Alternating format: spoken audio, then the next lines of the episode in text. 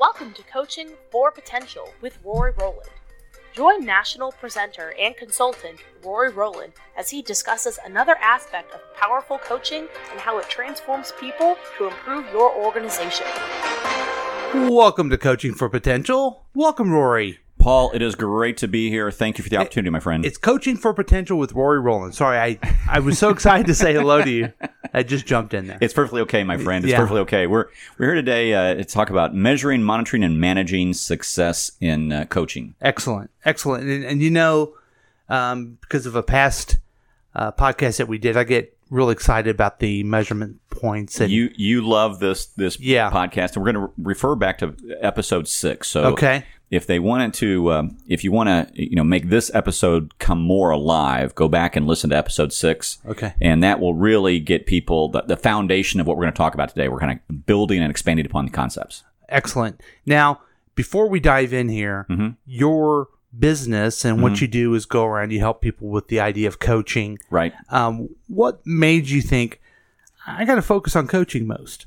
Yeah, it's because of failure of sales success or sales training. Okay, and I think that leads to anybody. You don't learn from success; you learn from failure. And my failure was sales training, and I recognized that the sales training didn't work because coaches didn't know how to reinforce the concepts.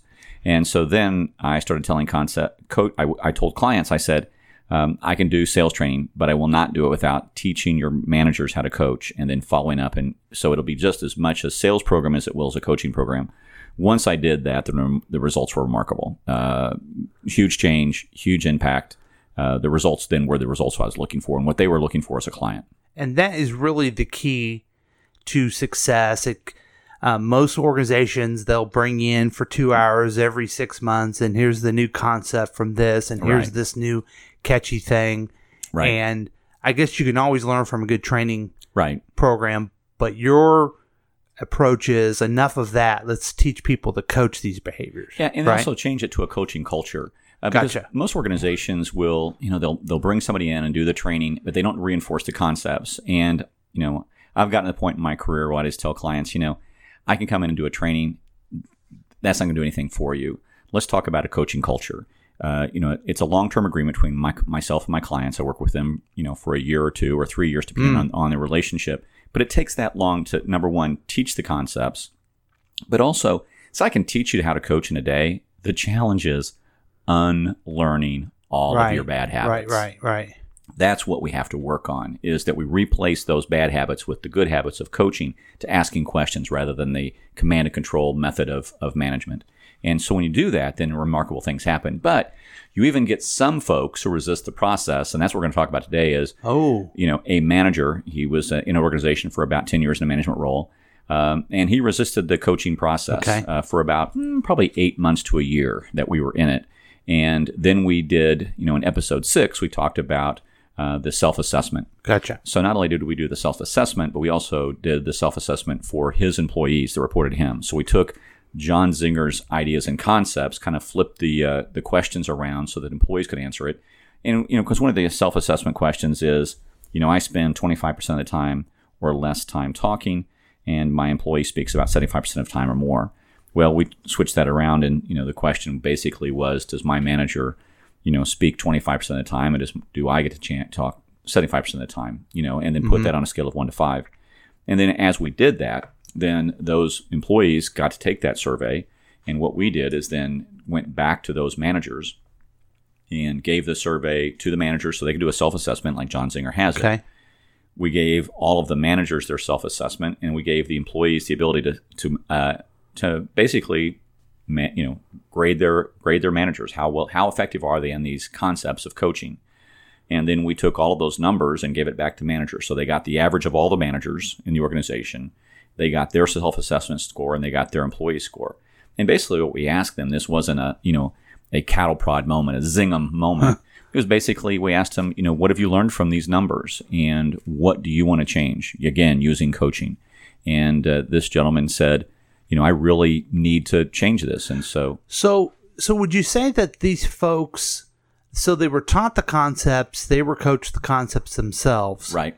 But using this tool really highlighted from their direct reports, here's where they're strong and here's where they need to improve, right? Right. Because if you don't measure it. The light bulb went off. I'm sorry. I got to use my Rory Rowland terminology. The thought bubble came on, right? Yeah. Yeah, the thought bubble came onto them, mm-hmm. Because they recognize now they're being held accountable. Because I talk to organizations all the time, and I say you've got to measure, monitor, and manage success. And if you don't measure it, you don't monitor it, you can't manage it. And so one of the things I said to the CEO was, let's do the survey of all of your managers to see if we can measure it, monitor, and manage success, and see if they're, in fact, adopting the concepts and the ideas that you want them to do to make this a coaching culture. Mm-hmm. Then it came back, and this individual, he was resistant to the concept, saw the numbers, recognized the CEO, recognized that he wasn't doing it well. Guess what? The CEO already knew that he wasn't doing it well. Mm-hmm. But this now put it in paper. This put it in writing. And that's when he had the self-assessment to say, hey, I'm going to reach out to Rory and we're going to have some phone conversations and see what we can do in order to prove it. And I think that's what this self-measurement tool is so good about, is it made them think about, made this manager think about, am I doing it, and how can I change, and how can I improve? So that is some tough feedback. Sometimes that's constructive feedback. I don't know if you found this in your experience, but sometimes people don't like tough feedback. Well, that's why we coach. So how did this person take it when they saw the numbers and the areas to improve? Did they resist the numbers, the questions, or did they say, oh, wow, I think this is probably true? Well, I let them. We gave them the numbers, and then we let it alone. Okay. Almost for a week. Let the manager be alone with their numbers and see where they're at. And then we reached out to them after that and said, what do you think? Mm-hmm. So then it was a little bit softer. They had a softer landing. And I'm sure if some of them, for 24 or 48 hours, it was painful. If you've ever had any feedback that was painful, and mm-hmm. I have. Yeah, we all have. Yeah. We've gotten off track. And it can be painful, and you've got to take some time to kind of self-evaluate. And all of a sudden, you step back about it and say, I can fix that. Mm-hmm. And I think that's where he was at. He said, I can fix this. He and the CEO had a conversation. When they had that conversation, they recognized that, I've got to do this. I've got to change this behavior. And then that's where the CEO reached out to me and said, hey, I've got this manager. You know who they are. Their scores were one of the worst of the group. They want to improve it. They want to change it. Okay. And then they did it. And well, it sounds like the CEO used the important concepts as well, not to use it as you're in trouble, but hey, this is just another tool to improve. What can we do to help you out? Right. I look at it as a speedometer. Okay. If you were going down the highway and your speedometer, you had an electric screen and your speedometer was intermittent. It would come on about every 2 seconds for every minute or so. Mm-hmm. And so you were never quite sure how fast you were going. And then it would come on again and you'd look and, okay, I'm not going too fast or I'm going too fast. And let's say your automatic control wouldn't work. So you could set the speedometer at 65 miles an hour. And so you actually had to keep your foot on the gas and you had to kind of guess where you're at.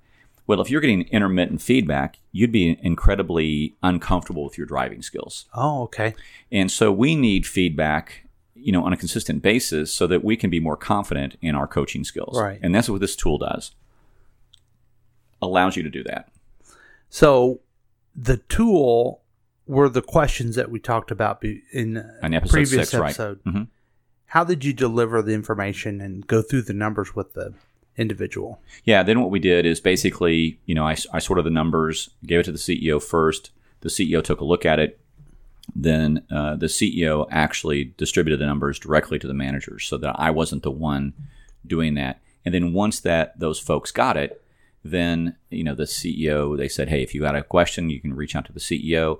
And we just let them kind of absorb it and to use it. But, we are working with those managers who scored poorly. They know they scored poorly because they can see their average against the average of the group. So we wanted to work with those folks that were, on the bottom of the scale to see if we can get them up to the other side of the equation. But there were some that we knew that would be, that would score high, and ta-da, they did. Were they asked to put together a plan for improvement, or? That's a great question. Yeah. And that's exactly what I've done with those folks that I've worked with is, what's your game plan for success? How do you want to take this going forward? What do you want to do? How do you want to measure your success? And one of the things that I gave the managers is just this simple question after every coaching exercise or any time that you meet with an employee in depth, say 10, 15, 20 minutes where you're having a pretty in-depth conversation about coaching or a coaching concept or something they're working on. But then to finish the conversation with this question, is there anything I can do to improve as a manager? Mm-hmm. And studies have shown when you do that, when you ask that question, you know, what can I do to improve as a manager? And you ask that consistently, and then you take their feedback to heart, and you really absorb it, and you really take it to heart. But then the other side of the coin is to even have a playful spirit. I don't know if you've got friends that you're close to that, and you probably do, we all do, where we know we've got a shortcoming, we know we have a mistake, we know we've got some type of flaw, but they have permission to call us on it. You know what I mean? They go, absolutely. Hey, Paul, you're doing it again. Right. You know, or I was talking to a gentleman on a podcast, and it'll be probably after this episode here, and he's called The Leadership Geek, and he's Dan Rockwell. And Dan Rockwell told a great story in the podcast, and I hope I don't have to steal his thunder here, but he told a great podcast where a woman told him, and some feedback to her when he was a manager, that you're pushy. And he never thought he was pushy at all. And so then there was a time where he was back in the cubicle land, and he was talking to a woman, and he came across pushy, but he didn't recognize he was pushy. And he said she stood up from her cubicle about two cubicles away because she could overhear him. He's got this booming voice. She stood up, and she made eye contact with him with that knowing, you know, kind of Cheshire look of, you're doing it. You're right now. You're doing the pushy thing. And he said he will never forget that moment. And that was her opportunity to give him feedback, where they had that conversation. They had talked about it. He gave her, you know, somewhat implicit consent to go ahead and you know, let me know if I cross that line. He did. She let him know, and he said it changed his behavior. And we need that. We need, so there's 2 points to that. Point is, first off, ask employees, is there anything I can improve on?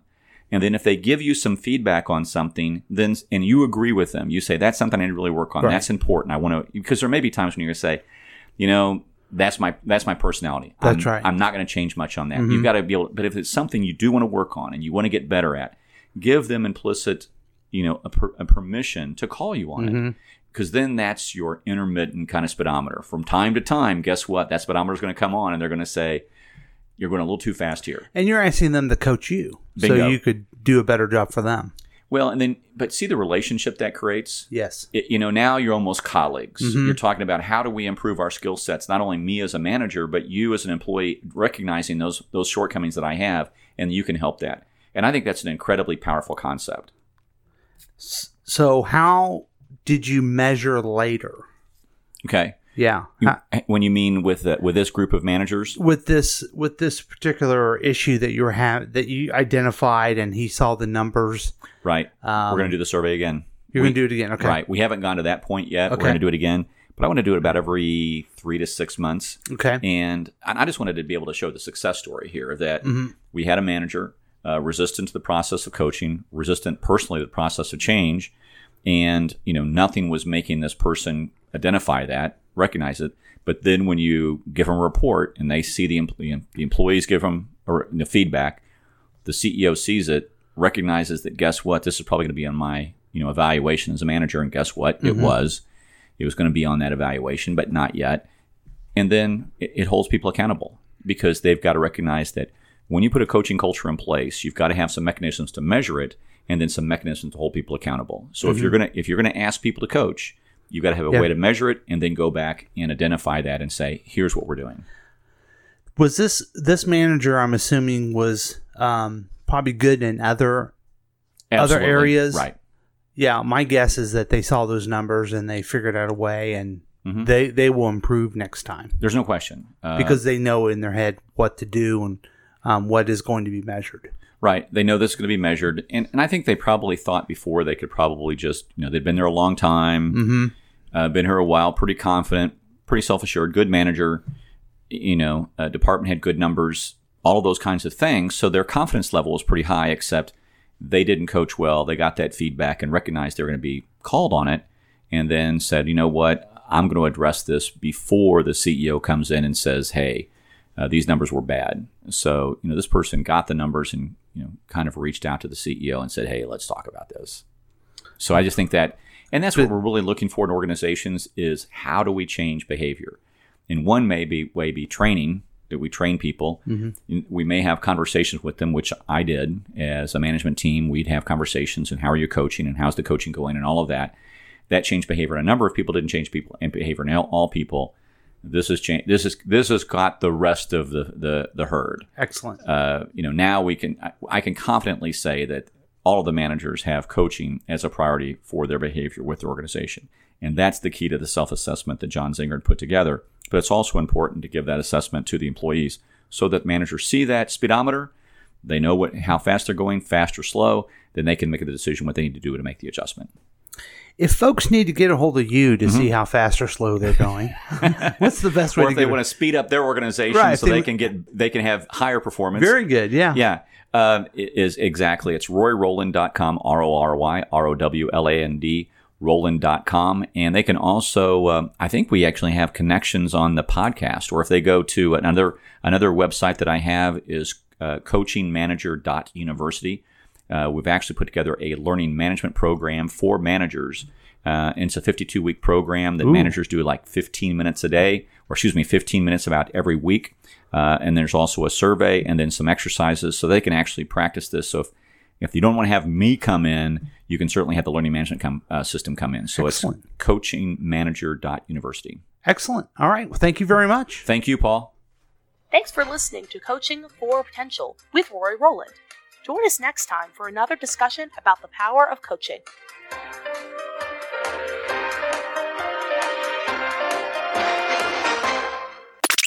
This has been a KCTK production, produced by Paul Lavoda and Rory Rowland. For more information and content, visit RoryRowland.com.